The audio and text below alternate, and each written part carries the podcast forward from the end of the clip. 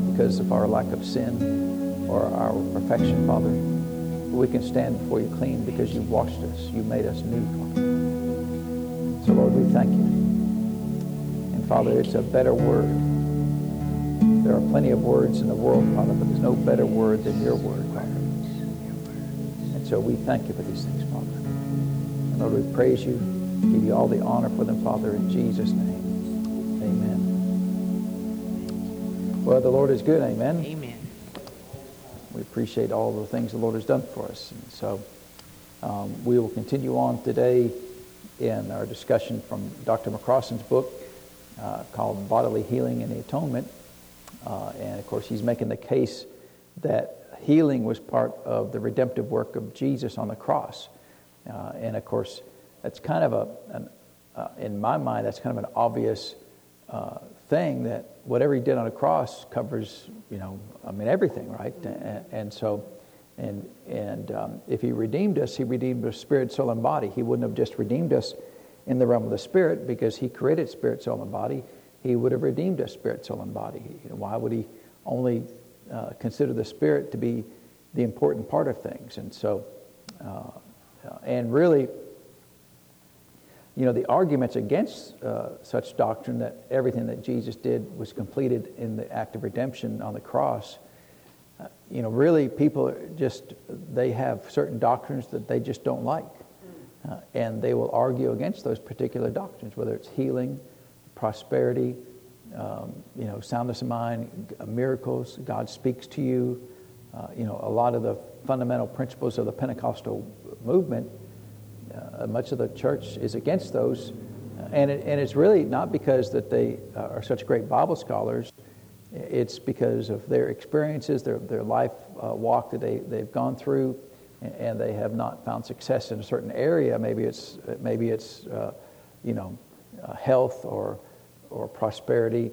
Uh, and if they can't have it, you can't have it, you know, and it's kind of that mentality. And, and so and then sometimes you get the Pharisees that just hate everything, you know, and it's just, you know, nobody's good enough for them, just like Jesus wasn't good enough for them. And so uh, there's, you know, uh, it, it, to me, it's just really odd that people are against anything the Word of God is clear about. And yet some people just fight you. I mean, you, you want to start a fight, just say, you know, I'm so thankful that God wants me to prosper financially with dollars and cents every day, right? I mean, actual money.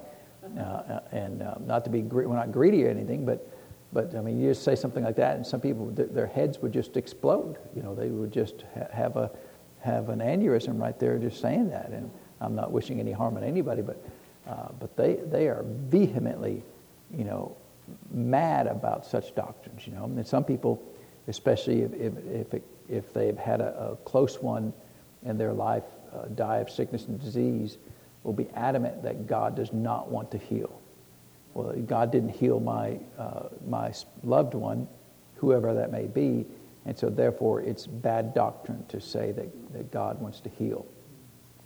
Uh, and, uh, and even some, sometimes in the, in the uh, Pentecostal movement, uh, we, and we see that a lot of times in some of the, the traditional Pentecostal uh, organizations, you know, like Church of God and Assemblies of God, there has been some doubt and unbelief getting sowed into those ministries, uh, and it's hard to get that out. I mean, it, it's you know these been long held doubt and unbelief, and, and some of the uh, ideas of uh, well, if it's God's will, you know, if it's Thy will, then heal them. that is is very strong in some of those organizations. Uh, and, it, and it goes way back, right? It, it didn't start out that way. I mean, uh, like many things, it started out in a pure move of God. And then men get a hold of things, and they, as fast as they can, they'll mess it up, right? And so, uh, but you know, the, the Lord always tries to move things back to balance and, and back to the Word of God. Uh, and uh, there'll be times and seasons where those things will, will be readjusted as they should be. Amen. Uh, and really, the Pentecostal church should be the, uh, the carriers of the, the pure faith of God. Amen in, in the, what we call the full gospel. I'm not a fan of that because it implies that my gospel is more full than your gospel, and it's just the gospel, right? Uh, but we understand what we mean when we say full gospel. That means it includes salvation, but also healing and deliverance and soundness of mind and prosperity. And, uh, and yet, uh, much of the church doesn't live as if those things are so. Uh, but we can, amen. The, the, good news is you can live as if the, the Word of God is actually true. Uh, and so, and so th- this particular section for Dr. McCrossan, he, he's basically making the point that, you know, uh, he's talked about here the reasons why uh, every child of God should accept Jesus as their healer. Uh, and then he's just going through some kind of a generic uh, promises that, look, this is a promise of God uh, you should be able to use that promise and not even argue about healing, but use that promise uh, and say, God wants me to heal. I mean, one of the great ones, I think, is the Lord is good and his mercy endureth forever. Is that a true statement, that the Lord is good? And that his mercy endures forever? Well, then why, why in the world wouldn't a good God want to heal you? Uh, and, and, so uh, when you, when you say something like that, uh, people of ignorance or people who uh, are strong and rooted in doubt and unbelief will argue over the definition of good. Like, well, how do you argue? It's like arguing over the de- definition of air. Right? What's air? Well, you know what air is. Well, brother, you know God's air is different than our air. What? Hey, God created the air. Uh, but they argue, well, brother, you know, good doesn't really mean like good. It means, you know, God's kind of good, which, you know, God's ways are higher than our ways. And, you know, uh, and they'll say things like that and, and, and, try to get you confused. And like, well, well, there's definitely one of us confused, but it's not me. Good is good, and a good God would want to heal you. Uh, you know, th- that should be like one of the simplest things. Uh, and I've told you many times that the only, I knew nothing of the Word of God when I got saved. I mean, I knew I didn't know there was two testaments. I didn't know there were 66 books. I didn't know I didn't know there were the Gospels and I didn't know anything about the Word of God, and I really knew nothing about the Lord other than the Lord gave me the revelation that He's good. And I knew that. I mean, I, I, I just knew that by revelation. I, didn't, I wasn't taught that. I couldn't tell you a verse. I never heard that the Lord is good and His mercy endureth forever. I, uh, but I knew inherently in my heart that God was good. And, and, and I just took that revelation and I would, I would review the Word of God in, in the context that He's good. And so when I see that Jesus is healing, well, of course he'd heal because he's good. When I see G, when I see God want to save men, well, of course he would because he's good. When I'd see God would prosper people, well, of course he would because he's good. And then, well, brother, you know, good doesn't mean good, you know. And, and so uh, nothing has changed. Amen. Nothing has changed from before the foundation of the world, as far as mankind is concerned. Uh, we've always been men, and we, we uh, left to our own devices we will, we will walk away from God as far as we can. Amen. And so we have to decide to stay close to God. Uh, and so he's just going through some examples. We, we looked at uh, Mark 11, 23 and 24 last week. Let's turn to John chapter 14. And he's just basically uh, doing a survey of a, a kind of a random collection of, of uh, promises. And he's saying, you know, if these promises are so, then healing has to be so. Uh, and so he said here in, in um, John chapter 14. Let's start in verse 13. Um, uh, in fact, let, us start in verse 12. Uh, he says, Verily, verily, I say unto you, so this is Jesus talking, He that believeth on me, the works that I do shall he do also. And greater works than these shall he do because I go unto the Father. And of course, you know, you can, you can spend a lot of time just talking about this verse. Uh, you know, if you start at the second half where it says, Greater works than these shall he do because I go to the Father, uh, that, that tells you that the church today has the capacity to do greater works than Jesus did. And you think that's, that's amazing. But even sometimes people say, well, you know, this is only constrained to the greater quantity of works. Well, is it true that the church has the capacity to do the great, a greater quantity of works? Uh, be, uh, I think that's a true statement because how many of us are there compared to the Lord Jesus? Well, there's, you know, billions of times, right? There's at least one to two billion Christians on the earth, at least confessing to some extent. You know, I don't know how active they are or, or whatever, but there's a lot of us, amen? So surely, quantity-wise, we could, we would be able to just, just naturally speaking, uh, because the statistics actually do more things than Jesus was able to get done in the three and a half years that he was on the earth. I'm not sure we've actually arrived at there, but you know, potentially we could. Amen. Uh, and for sure, greater works than these uh, in a geographical sense. That's for sure true. Amen. Uh, because Jesus was constrained to the nation of Israel. He never went to Asia, never went to South America, never went to Alaska. I never went to many places that we go, and so the, uh, it is true in, as far as greater works than these. But I think it's perfectly fine to say there are things that the church will do from a supernatural standpoint that Jesus never did. Because he, he, doesn't limit it to be quantity or ge- geography, he says greater works. Uh, and so if he says greater works, then, then we should be able to do greater works. Amen. Uh, we have no, um, I know sometimes folks uh, have found some of this in there, uh, and you know, if, if, you want to see it that way, it's fine, but we don't see uh, directly where Jesus ever restored a missing limb, a leg or an arm, you know. Some people missing a head, but that's a different discussion. But uh, we don't see any of that type of healing. But have, we, have we heard of those stories even in the church after Jesus left? We have. Yes. and so I think that's a greater work, right? We, we, as far as we know, we don't know of Jesus ever doing any um, uh, removal of cancers or any other restoration, you know, from sickness and disease. Where we saw with leprosy, right, where they were made whole, and so that's a rest- restorative miracle. Uh, but other types of restorative miracles that would happen because of maybe cancer, somebody actually missing body parts. You know, a lot of times uh, it'll eat away parts of their body, you know, organs and things, and uh, we don't see those uh, examples of Jesus. Not that he did those, and, uh, but that we don't have record of them, right? Uh, and so those could be greater works. And, you know, the, sometimes I've heard pe- people say, well, you, there should never be a miracle unless we see an example of it in the Word of God.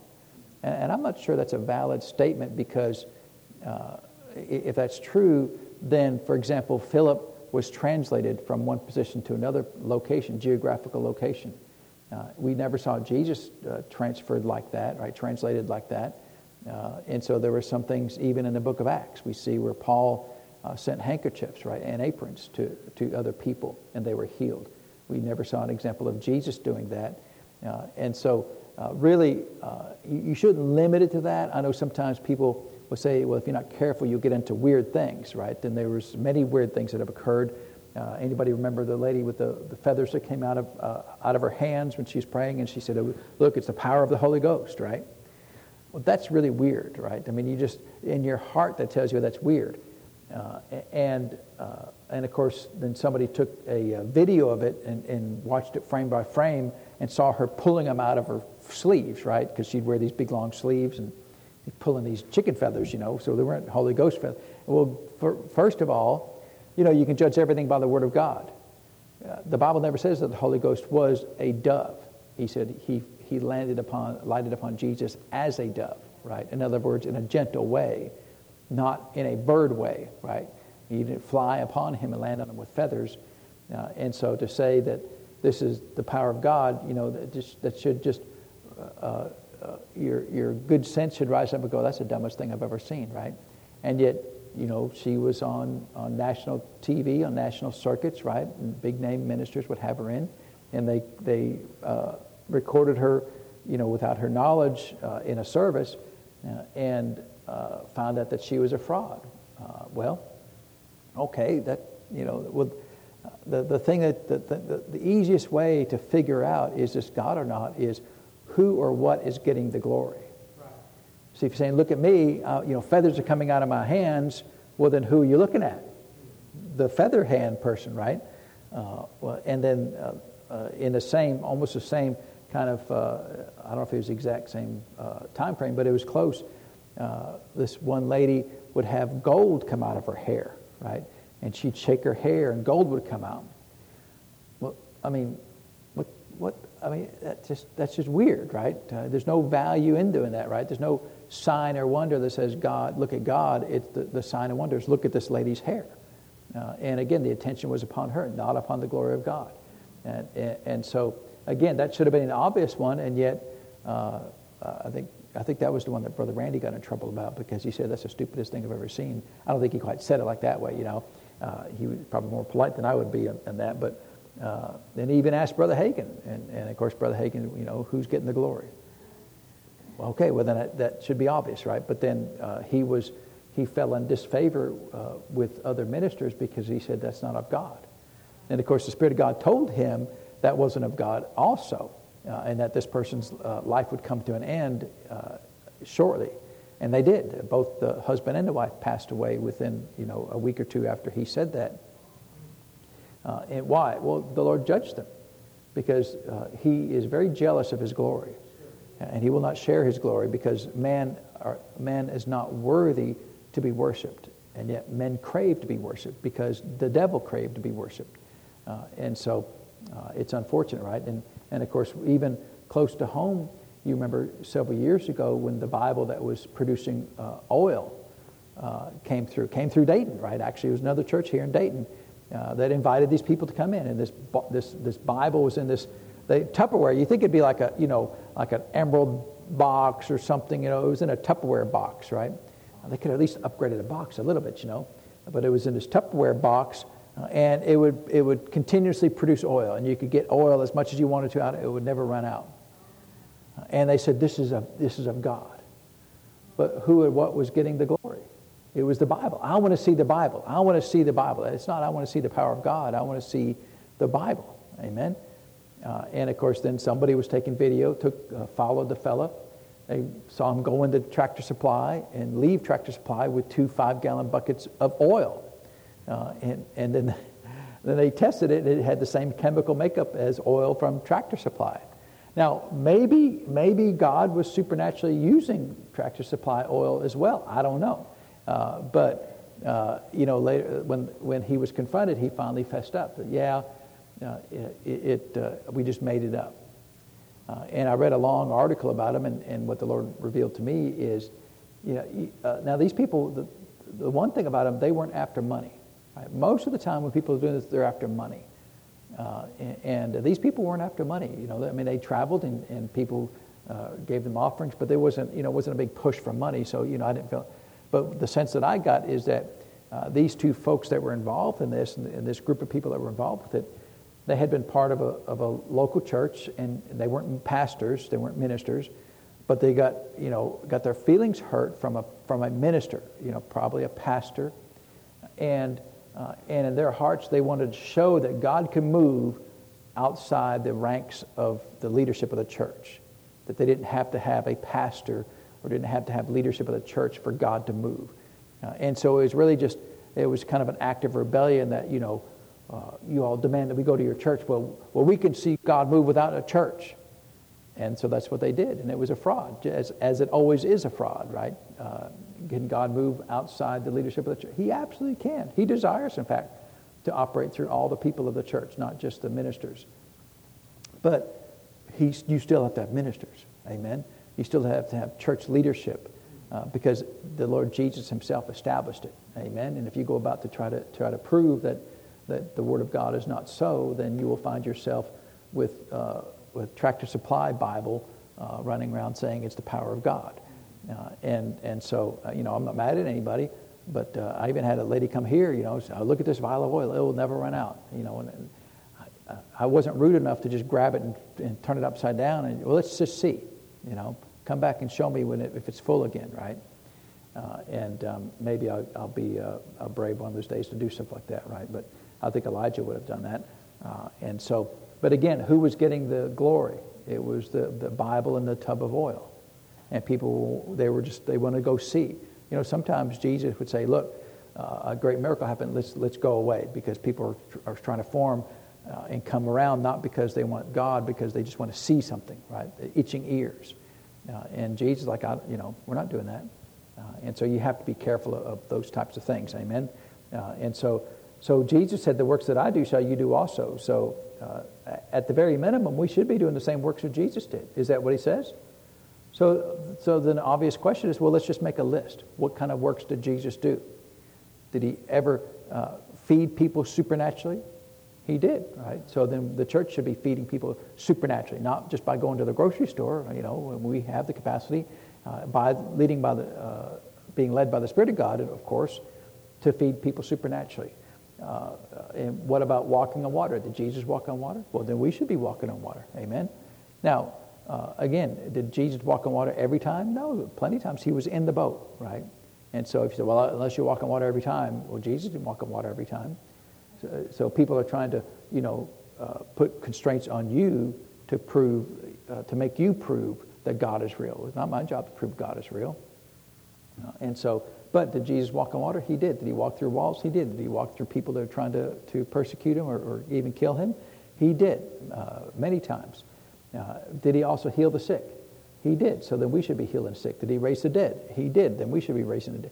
So, I mean, you should just go through whatever Jesus did and say, well, okay, then, then, that's, then that's okay for us to, to do that. Amen? Uh, and any other conclusion would be in error. Uh, and yet much of the church says, well, God, you know, stopped healing when the last apostle died. And yet Jesus said, the works that I do shall you do, right? So he's talking about a future tense there.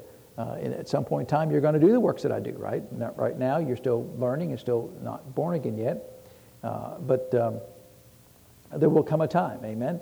And greater, he said, and greater works than these shall he do because I go unto the, my Father. So this time, this time period of the miracles that he's talking about, he said will begin after he goes to the Father. Well, most people who, who go to the First Church of Doubt and Unbelief say it ended when he went to the Father, or shortly thereafter, after his last apostles died. Uh, well, then that's really why would he go to all the trouble say, yeah, for 39 seconds after I die, you're going to do some more miracles, but then we're going to cut it off. Uh, and, and, yet that's what, you know, people come up with crazy ideas like that. They got no Bible for it, but uh, they, they don't like this open-ended, well, you just miracles everywhere? Just miracles? Oh, yeah, there should be miracles everywhere. There should be uh, the works of God everywhere uh, through all of his people, not just through ministers. Uh, and so, so this time period, this phase that he's talking about, began the moment he went to the Father, right? In other words, when he went to the cross, uh, and really after the resurrection is when, when he went back to the Father. Uh, and he said, And whatsoever you shall ask in my name, that will I do, that the Father may be glorified uh, in the Son. And if you ask anything in my name, I will do it. Uh, and so, uh, verse 13 gives us the instructions about how we, how we pray to the Father. Whatsoever you ask in my name, that will I do, that the Father may be glorified in the Son. Uh, and so we ask of the Father in the name of Jesus. Uh, and I like what he says that the Father may be glorified in the Son. When we ask and receive, right, um, then uh, who is glorified? God is glorified. The Father is glorified, right? Uh, and a lot of times people say, well, you know, I was sick and I gave glory to God in my sickness. Uh, and, and maybe that's true, but there, there is no example of anybody who ever did that in, in, uh, for sure, in, the, in the Word of God. I know for sure in the, in the New Testament, and I'm, I'm, i imagine it's the identical thing in the Old Testament, uh, that the only time people gave glory to God was after they were healed. There's no glory to God in your sickness. Amen. Now, you can have a good attitude, and that, that's great, right? You can have a commendable attitude, and that's fine. Uh, but that, that shouldn't be your goal. I'm going to have the best attitude while I die. Uh, that's, that's, not, that's not impressive. Amen. It doesn't bring glory, glory to God in any way. Uh, what brings glory to God is when you yield and receive the power of God and show the world how good He is because He desires to heal you and you received that blessing from Him. Now, the point that Dr. McCrossan is, is, is making here he says, If you ask anything in my name, I will do it. Okay, uh, does whatever you ask uh, and if you ask anything at all, does it apply to sickness and healing uh, as well? Because if you ask anything, yeah. well, then couldn't you ask for healing? Sure. Well, sure. Well, then does this promise come to an end? So, so in order to get rid of healing, you've got to get rid of this verse. Well, this is a generic verse. Uh, so a lot of, you know, uh, uh, well, I say a lot. Hopefully, some of those people who are full of doubt and unbelief in the area of healing would believe that this verse is true, that you can ask anything in His name and He'll do it for you. Uh, maybe they find a way around it as well, right? Uh, they, they're always trying very hard to remove the promises of God that, that are obvious, right? Uh, and so, uh, again, this is generic promise. So you can use this promise for healing as well as prosperity, as well as soundness of mind and deliverance and anything that you have need of. You know, Lord, uh, I can ask for anything in my name. Yep. Then, then, then I'm gonna, um, then I'm gonna do it, right? And the word "do" there means to make, cause, work, uh, or keep or fulfill. So the Lord's going to do it. He's going to make it. He's going to keep it. Amen. Uh, and He's going to fulfill uh, whatever desire that you have that you have of Him. We're in chapter 14. Uh, just jump over to chapter 15. Uh, same book there. And of course, we know this this verse really well. He said if, in verse 7, "If you abide in me, and my words abide in you, you shall ask what you will, and it shall be done unto you." Well, it's a very similar promise to chapter 14 there, but in chapter, uh, in chapter 14, of course, uh, the constraints were, the requirements were that you ask in his name. Amen. Uh, he gives uh, some other constraints in this verse. Uh, in other words, uh, prerequisites that you're required to complete before he does his part. Amen. So, does he want to, to give you whatever that you ask? Sure. Uh, so, does that mean he's just going to do it without your involvement at all? No. It means he's going to wait on you. He's made the promise. Now he's waiting on you to fulfill your part of, of the prerequisites for the promise before he can fulfill the promise in your life. And of course, what are the, the there's three requirements here, right? Uh, what's the first one? If you what? Abide in me, right? Remain in him. Stay uh, attached to him. Amen. Uh, in other words, uh, if he says to be good, then you should be good. If he says to be merciful, be merciful. If he says to read his word, then you read your word. If you read his word, if he says to pray, then you pray. That means you're abiding, you're remaining in him. You're doing what he's telling you to do, and you desire to look for, for instructions and to follow those. Uh, so you're remaining in him, remaining attached to him. A lot of people, you know, they get saved and they don't remain attached to Jesus. They don't go to church, they don't pray, they don't fellowship with the saints of God. They, they're off on their own. Uh, but they, so they've not it. Now, a lot of us say, oh, you know, I love Jesus my own way. That's a lie. It's not true. There's no I love Jesus my own way. You love Jesus the way the Word of God tells you to love Jesus, or you don't. Uh, and, and so, and don't, you know, when you get to heaven, the Lord's going to go, oh, well, you know, it's okay. You, you had your own path. It's different than what I set for you. It's okay. He's not going to say that. Amen. Uh, so you got to abide in Him. Uh, and uh, what's the second requirement? That His words abide in you. Amen. What's that mean? Well, do you know what the Word of God says? Are you reading the Word of God? Are you meditating on the Word of God? Doesn't mean you can quote every book, chapter, and verse that's in the whole Bible, but does it mean that you love the Word of God, that you study the Word of God, that you pursue it, that you try to complete it in your life? Uh, so, do His words abide in you? You know, a lot of times when you when you poke people, all kinds of nasty things come out. Well, you should be able to poke a Christian and, and they say, "Thus saith the Lord." You know, I mean, that, that should be what happens when you poke a Christian. But a lot of times you poke a Christian and you got to duck, right? Because terrible things come out. Uh, and, and, so, so his word should abide in you.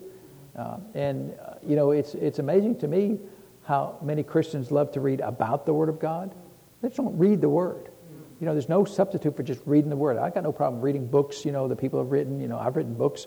Know, I got no problem with, with, with that type of, of, of uh, relationship with the Lord and reading, you know, because it gives insight. You know, people, the Lord's given revelation to people, and that's perfectly fine. But if you just never read the Bible, just you know, and I've had people tell me it's too hard to read, and they just kind of write it off. Well, it's too hard to read, therefore I will never read it. And and and so Jesus said, in order to ask what you will, you've got to remain in my word. Well, Jesus, I, I couldn't do that, but I still want you to, to do whatever I ask you. And Jesus is like, uh, you're not qualified. The promise is true, but you are unqualified. You don't like my word. You don't study my word. You don't believe in my word. You don't pursue my word. Then you're unqualified. You, then, although I, I desire to give you whatever you ask, uh, I'm waiting on you to meet the qualifications before I do.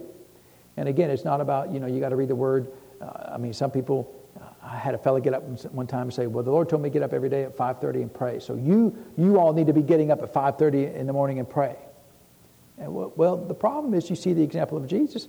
Sometimes did Jesus ever get up early and pray? Many times he did. Does the Bible ever say Jesus w- w- prayed all night, uh, stayed up late and prayed? It does. So which one is it? Well, it's not it. There's no time. There's no law in the Word of God that says you, you got to get up. And, so he didn't say, do what I do in order to, to ask and receive. He says, do, do what the Word of God tells you to do. Amen. And yeah, if the Lord tells you to get up at 5.30 and pray, then you should get up at 5.30 and pray. Amen?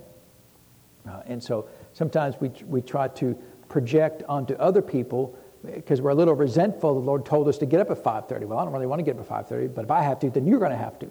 Well, don't get resentful because the Lord tells you to do something. Just enjoy it and, and because he, he, there's a reason why he told you to do that.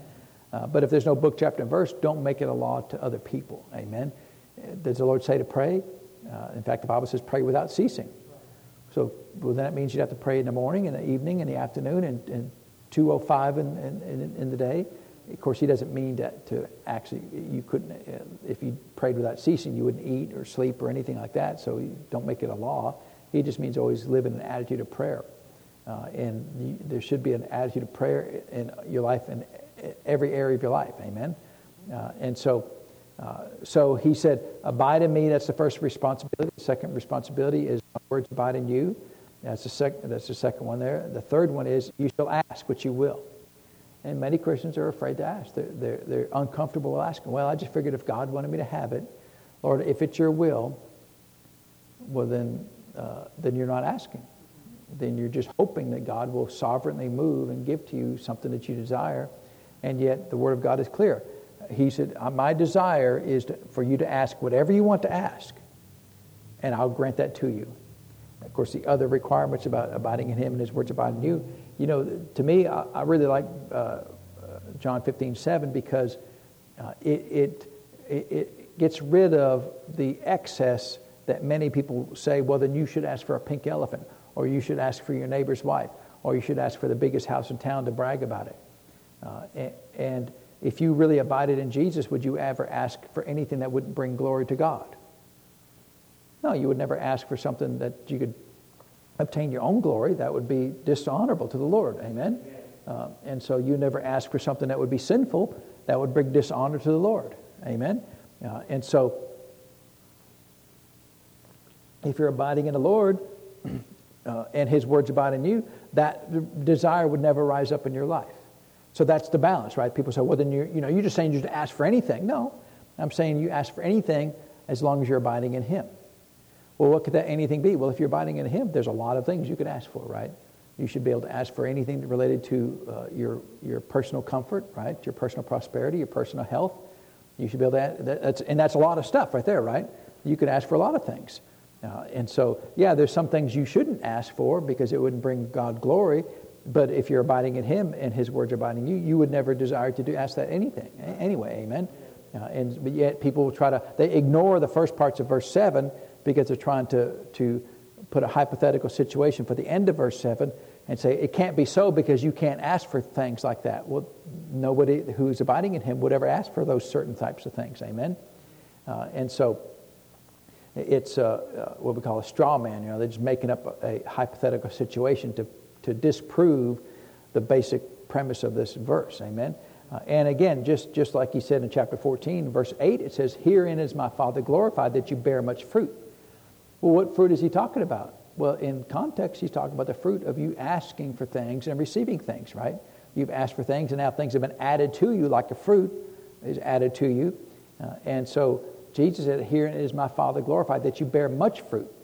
He wants you to pray a lot and receive a lot. And when you pray a lot and receive a lot, then you bring glory to God. Uh, and that's not hard to understand. Uh, that's, it, it, it's, it's exactly what he said in chapter 14 right? That you bring glory to God uh, uh, by doing these things. Amen?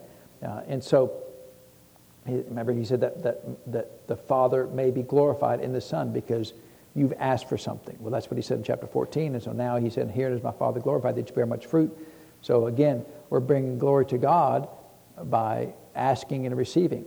So uh, now, uh, chapter uh, 15, verse 7, it's a generic verse, right? Ask what you will, and it shall be done unto you. So, could healing be included in that? Oh, yeah. Well, I mean, he didn't put a constriction, uh, a, uh, a uh, limitation on this verse, did he? Ask whatever you want to. Well, yeah, but not that. Well, he didn't say that, right? He didn't say, well, no, you know, I mean, it, it, would healing be a good thing?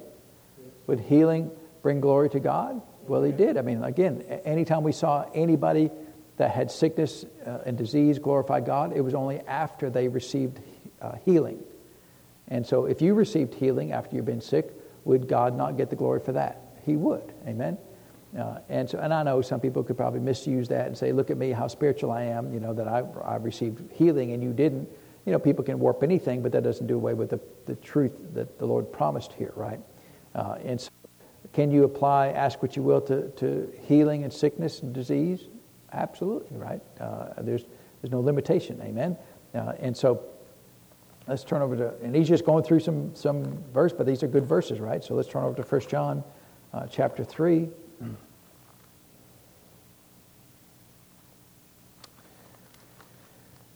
Look at uh, what he said here in 1 John chapter 3.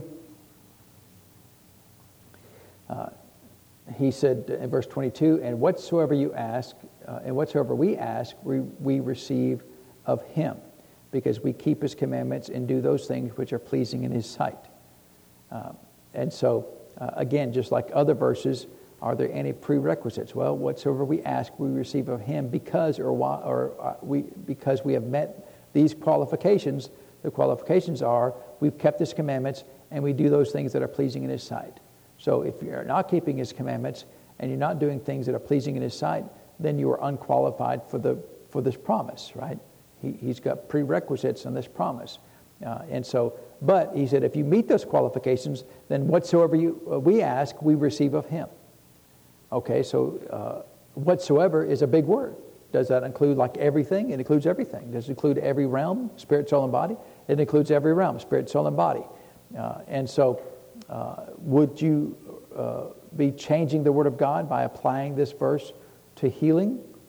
No. Would you be uh, out of order by using this verse? Oh, Lord, you said, whatever, whatever I ask, I'll receive of you. Then, then uh, I mean, they're saying whatever they did, but they said, here's why we're able to do that. We're able to do that because we met these qualifications. Well, you can meet those same qualifications. Is God a respecter of persons? He wouldn't say, well, yeah, I mean, you're doing the same thing they're doing, but I'm going to bless you, but I'm not going to bless you. But Lord, we're all doing the same thing. Yes, I know, but I just like them better. Uh, that, that's the only way that God would do that for them, but not do that for you. And he says, and whatsoever we ask. So he's not, he's not talking about John the apostle who wrote the book. He's talking about the, the church as a whole. And whatever we ask, we receive of him. So he's including, he's bringing us into uh, this promise, right? He's, writ, he's written this uh, book to the church, but most of the time he'll say I, if he's talking about just him. But when he says we, he's bringing you in with it. So you're included in this promise. Whatsoever we ask, we receive of him if we complete these prerequisites, which means, which include keeping his commandments and doing those things which are pleasing in his sight. So whatsoever we ask, got to include healing, doesn't it? Amen. And again, people will argue, you know, argue this case, amen, uh, and say um, uh, that these things don't apply today. But the problem is, there's too many examples in the Word of God. Yeah, you, I mean, they could say, you know, they may argue about the, the strong ones that are specifically talking about healing, like 1 Peter 2.24, by his stripes you were healed. Well, brother, you know, I was about, okay, they're gonna, they may argue that one, but they can't do away with with 1 John 14, 1 John 15, uh, or, John 14, John 15, 1 John chapter 3. Uh, you, are going to be spending all their time trying to ignore the Word of God. And, but the weight of the promises should overwhelm their doubt and belief. Amen. I know it doesn't, but uh, uh but you know we can still try to help them if we can. Amen. Uh, and so. So, and of course, and, and, then he mentioned, we, we had already spent a lot of time talking about John, James 5, uh, 14 and 15, where it talks about calling for the elders of the church. Uh, and um, uh, is John, is James 5, 14 and 15, is it written to the church? Or you can call for the elders of the church, right? Uh, and the prayer of faith will save the sick. Uh, and so, uh, and yet people will try to do away with that. Amen.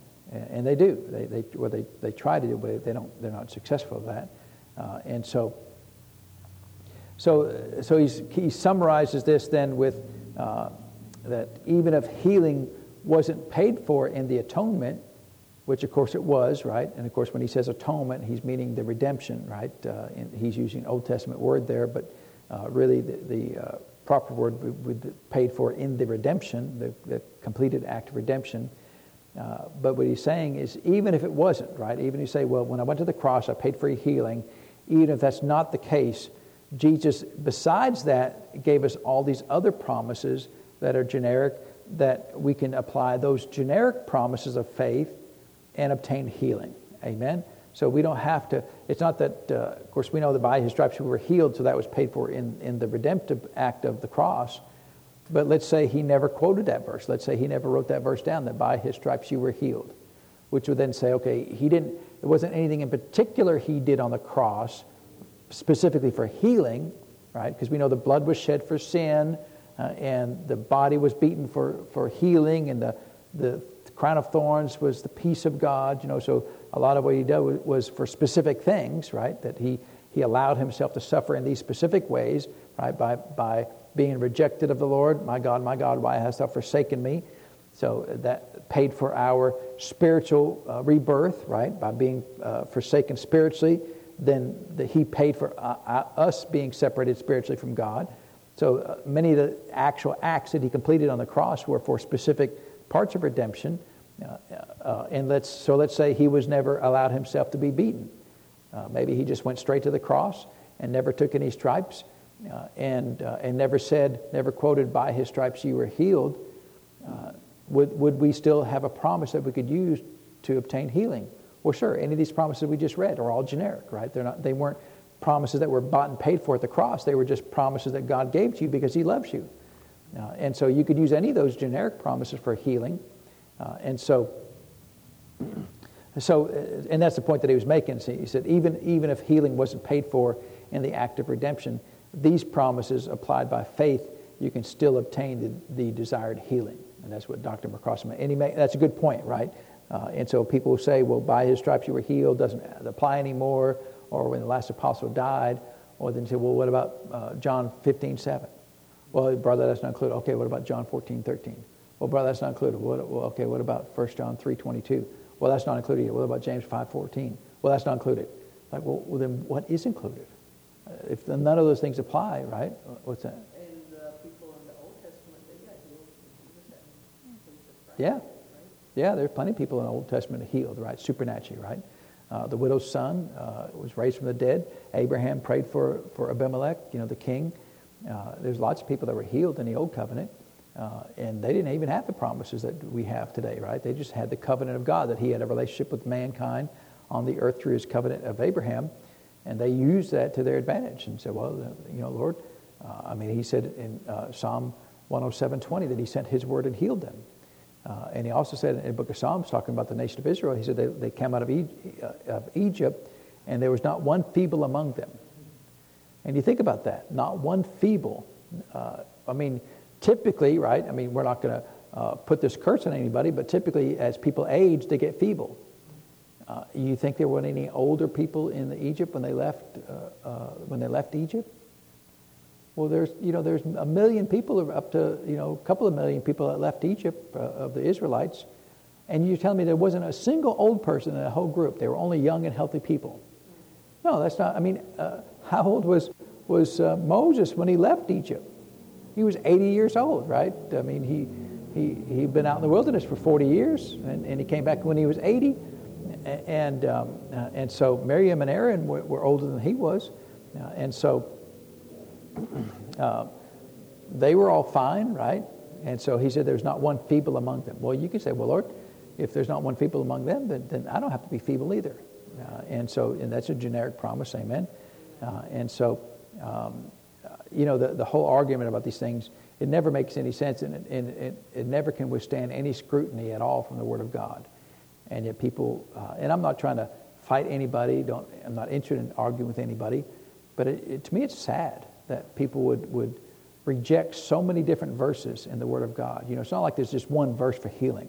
There's literally hundreds of verses that you could uh, uh, faithfully apply to healing and obtain healing if you wanted to. Uh, if you wanted to, and yet people um, people just don't want to do it. You know, and uh, it's beyond me why, right? Uh, and so then he asks the question: Is does does the same faith used to be saved also apply to healing? And so he's just asking a question, and he's going to look at an example here. Let's turn to the book of Matthew, chapter 9. So what, he, what he's asking is, you know, is faith faith? Uh, uh, and, and, you know, he makes a point there, and we'll make a little bit, a little bit of a counterpoint to that, uh, and we'll ex- explain that here in just a minute. But here he says, and this is in, in um, uh, Matthew chapter 9, and uh, let's start in verse 18 he says, uh, But while he spake these things unto them, behold, there came a ruler, a certain ruler, and worshipped him, saying, My daughter's even, even now dead, uh, but come and lay thy hand upon her, and she shall live. Uh, and Jesus arose and followed him, and so did his disciples. And behold, a woman which was diseased with an issue of blood twelve years came behind him and touched the hem of his garment. For she said within herself, If I may but touch his garment, I shall be whole. And Jesus turned about him, turned him about, and when he saw her, he said, Daughter, Be of good comfort, thy faith has made thee whole. And the woman was made whole from that, from that very hour. So, what did he say caused her to be made whole? Now, we know the word whole there is the Greek word sozo, and, and it means that she was healed, right? Because we know the Greek word sozo uh, means deliverance, salvation, and healing. Uh, and so, uh, it's really, it really just means es- essentially deliverance, but the, the thing you're being delivered from uh, depends on the context of the story. So in this case, she was delivered from sickness. Other times we, we went through the whole discussion. Sometimes you can be delivered from spiritual death, right, which is salvation. Sometimes you can be uh, delivered from uh, physical harm, like the disciples were on the boat, uh, or you can be delivered from sickness and disease. So it, that's, that's the essence of the Greek word sozo. Uh, and people will say, well, it wasn't translated as healed. Well, okay, I didn't translate it right, and neither did God. God didn't write the Bible in King James. God wrote the Bible in, in, the, in Greek. Amen. Uh, and so, to get the full the full understanding of the Word of God, it's not that you have to read Greek, but you have to appreciate that uh, it's helpful sometimes to go back to the original language and see what the words were being, which words were being used, and what the full definition of those words are, because uh, the Word of God is progressive revelation, and uh, you know, some of these uh, translators, they did a pretty good job, but sometimes they, they, they, they couldn't get that far, right? Uh, the Revised Standard Version, when they were, when they were writing it back in, in uh, right after World War II, uh, came up to Isaiah 53 and 4, talking about, you know, that, uh, that he bore our sorrows and, and carried our griefs, right, which is the King James, but it really should he carried our, sin, our, our pains and our sicknesses. That's what, that was the original Hebrew, right? Uh, and that would have been the correct translation. But they got to that, that verse and said, we, we can't translate it sicknesses and pains. Because if we do, we're going to play right into the hands of those people who believe in healing, and, and we're going to say, look, uh, uh we're going to give them a strength to, to say, see, healing is for today. So we're not doing that. Well, they made a conscious decision to. Now, when they started the translation, they said, uh, uh, our, the basic premise is just whatever the words are, that's what we're going to translate it as. You know, we're, just, we're not going to make a, a we're not going to try to coerce the Word of God to say something it doesn't say. We're just, if that's what it means, and that's what, how we're going to translate it. Until they got to Isaiah 53, and they panicked, right? They, they, their doubt panicked, uh, and so uh, and so they wouldn't do it. So uh, okay, then men are flawed, right? When men translate it, they are flawed. That's why, you know, people. Why why do we need more than one English translation? Because like anything, words are a, a poor way to express the fullness of God's uh, desire. Uh, and uh, as we progress in our society and we gain more knowledge and in, uh, insight, we have better word, better ways and better words to express the fullness of God's desire that He originally wrote in the original languages. Uh, and so it's helpful to have more than one translation. Uh, and people will argue about that. You know, only King James. Well, then what? That's I mean, that was 1,600 years after Jesus. And really, people say it's only, it's only the original King James. It's not even true, because the original King James. I've got a copy in my in my office back there. It's just a, a, a you know, it's a, a facsimile, facsimile, right? It's not the exact copy of it, but it, they just copied the original thing and they printed it out, uh, and they did it when on the 400 year anniversary. So in 2011, they did a 400 year anniversary uh, replica of the original King James Bible. Uh, and, and you can open it up. It's impossible to read. You cannot read it uh, because it's in the Gothic print. And not only is it in the Gothic print that's very difficult to read, uh, much of the, they, they use the letter V when we use the letter U. And I mean, it's all kinds of things that doesn't make any sense. And it really was uh, the late 1700s, around 1789, when Oxford, Oxford University went through and said, well, let's just clean this up. Uh, it's, it's right, uh, we're not going to change any words, but we're going to use uh, common spelling for a lot of things uh, and, and, get rid of these V's, you know, get rid of these I's instead of J's, and we're going to clean it up and, and use modern spelling, you know. Uh, and so that was 100 and, 170 uh, years or so after the King James translation was, was first published. And, and when you read King, I'm reading King James today, but what I'm reading is what the Oxford University did in the late 1700s not the original King James. Amen. Well, you, you know, and they say, well, the, the original King James, that's all we do. No, you don't. You, you read a modified version of the King James translation. Amen. One that's actually readable uh, today. And of course, some people don't like all the these and thous and the, the, the ETHs and all those things. You know, and, you know I, I like the King James. I just like the, I like the sound of it. It's a beautiful translation, you know, uh, and um, it's not the only one, though. Amen. and so, don't uh, you want to argue about it? Uh, you know, that just it's so boring. Amen. To argue about it. Uh, and so, uh, when he said, "Daughter, thy faith has made made thee whole," so she had faith, right? That what God said that He would do, because her faith was in what she said within herself, "If I but touch His garment, I shall be whole." So her faith was in the power that Jesus had, and, and, and she knew that he didn't have to lay hands on her. He, she knew that he didn't have to speak a word. She knew that, that he, he traveled with the power of God everywhere he went. And so she had faith in that. And she said, All I have to do is access that, that power, and I'll, I'll, I will receive healing.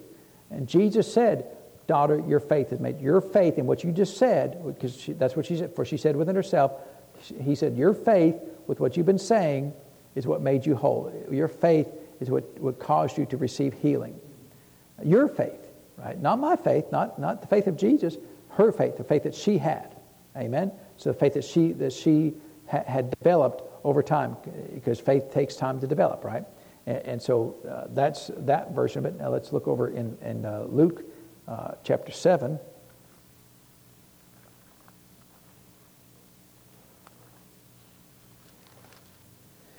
And uh, let's see, let's start um, Luke chapter 7, chapter 7, chapter 7. Um, well, let's see. Well, let's just start. Uh, let's just start in verse 40 because the, the context of, of this story is important to, to look at. Uh, Jesus answered to them, Simon. So this is when, um, uh, back in verse 36, it says, And one of the Pharisees desired him that he would eat with him.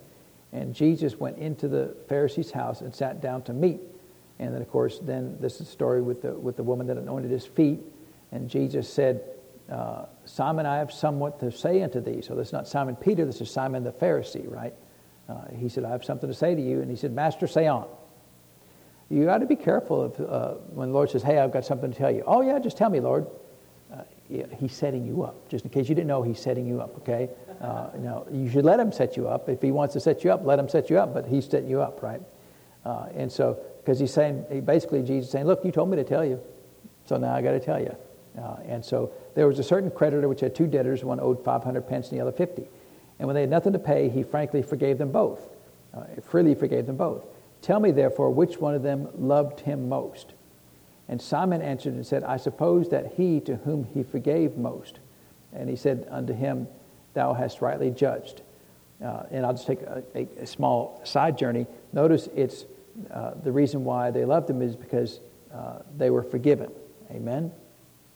Some people like to re- rewrite this verse and say, the one who sinned the most.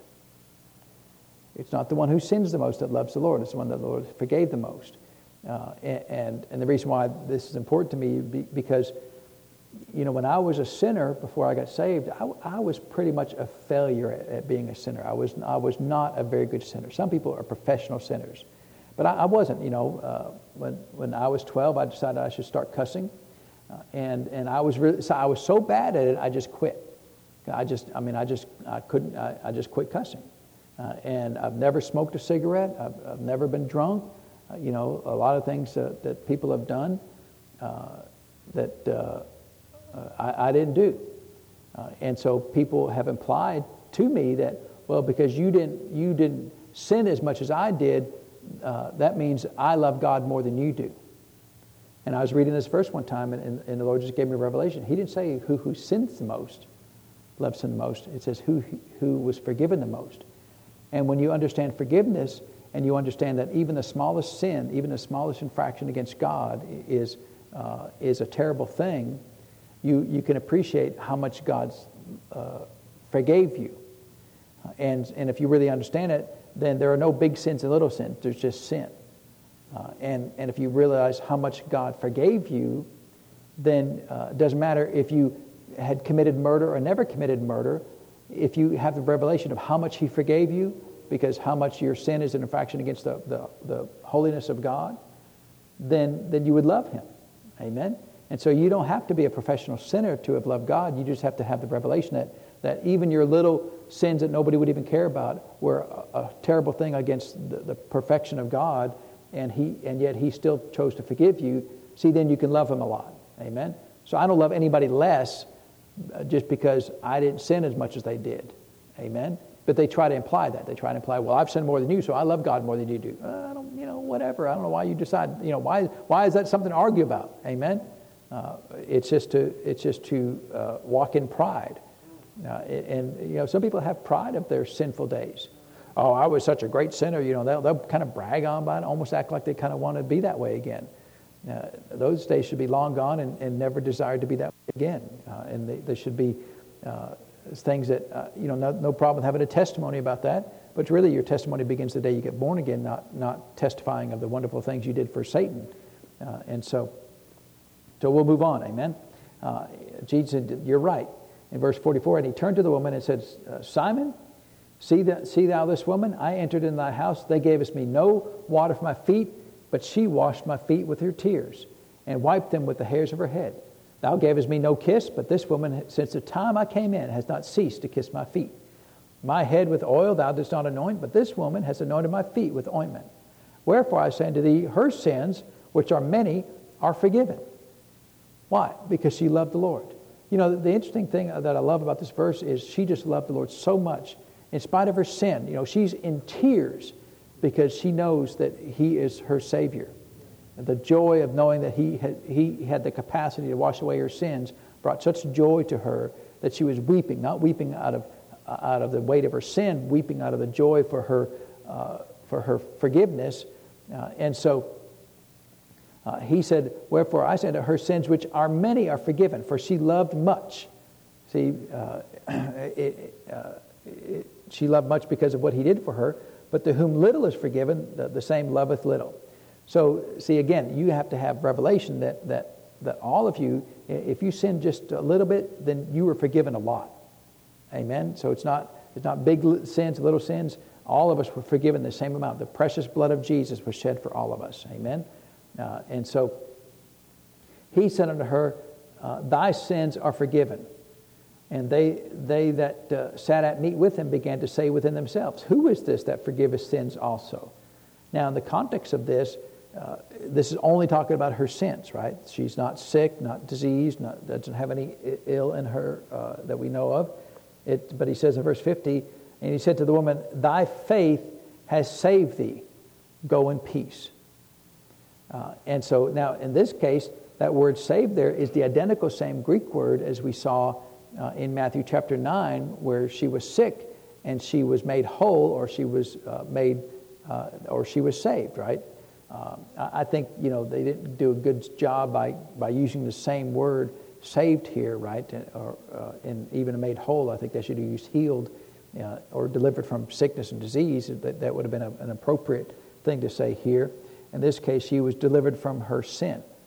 So in Matthew chapter 9, they were delivered from the sickness and disease. But in this case, uh, the, the, point that he's making is uh, it's the same, the same words were used uh, for faith in both cases, where he said, Thy faith, same Greek word. But in one case, faith was applied to, towards healing. In the, other, in the other case, faith was applied towards forgiveness.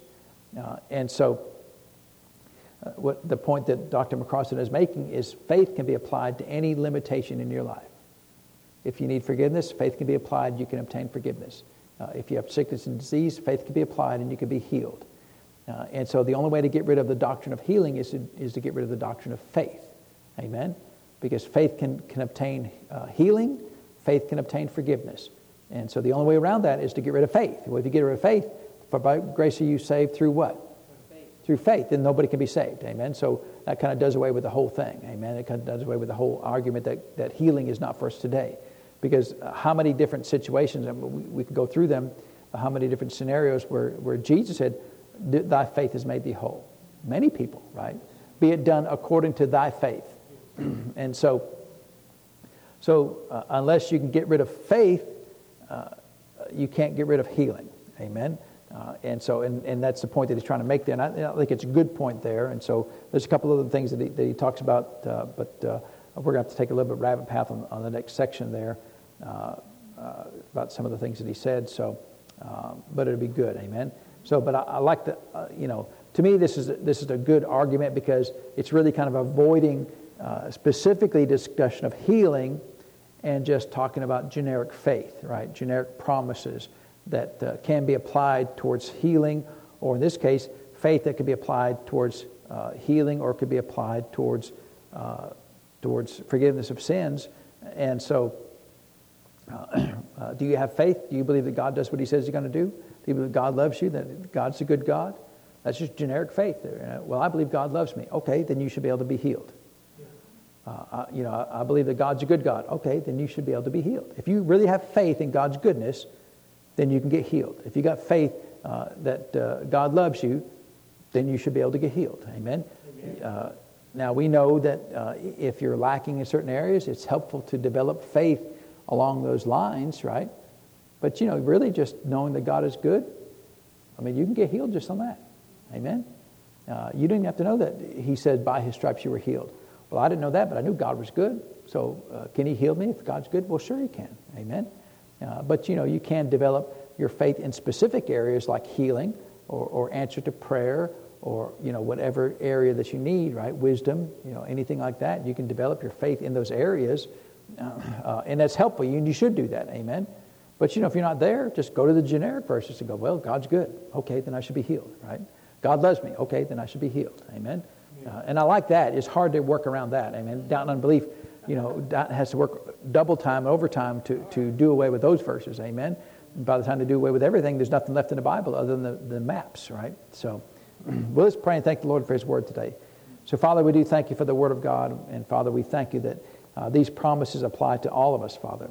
That faith can obtain healing, faith can obtain forgiveness, Father.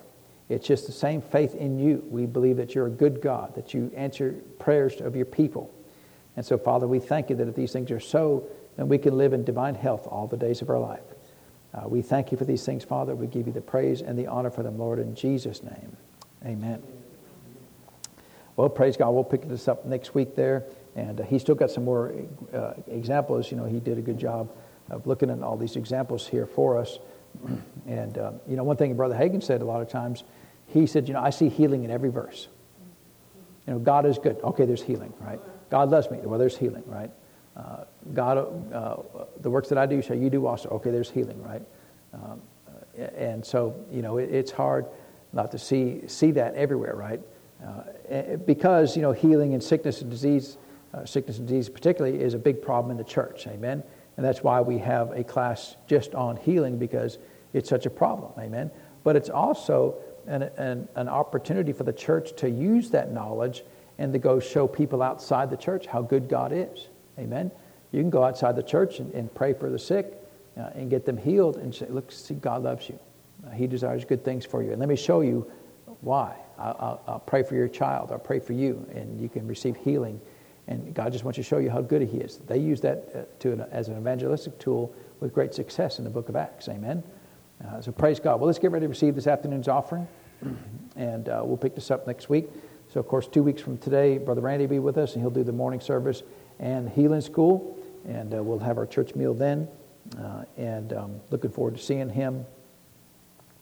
Uh, his schedule has been picking up quite a bit. of notice on online there, uh, and that's good. You know, um, it'd be good for for the whole church, the body of Christ, to uh, uh, to listen to Brother Randy. Amen. Especially since he stands in the office of the prophet. You know, we all need to have access to to the prophet. He's not the only prophet, you know, but the prophet's ministry, the ministry of the prophet. Uh, and um, uh, come ahead, Mr. and receive the offering.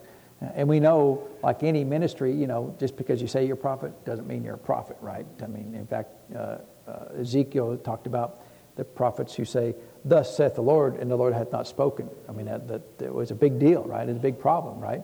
Oh, yeah, God said that. And God's like, I didn't say that. Who said that? It wasn't me, you know? And so, anyway, praise God. Uh, we, have, we have great confidence in Brother Randy. He's, he's uh, done the work to, uh, to prove himself to the Lord. Amen. And we thank, thank the Lord for that. All right, we'll be blessed, and, and uh, we'll see you all on Wednesday, right?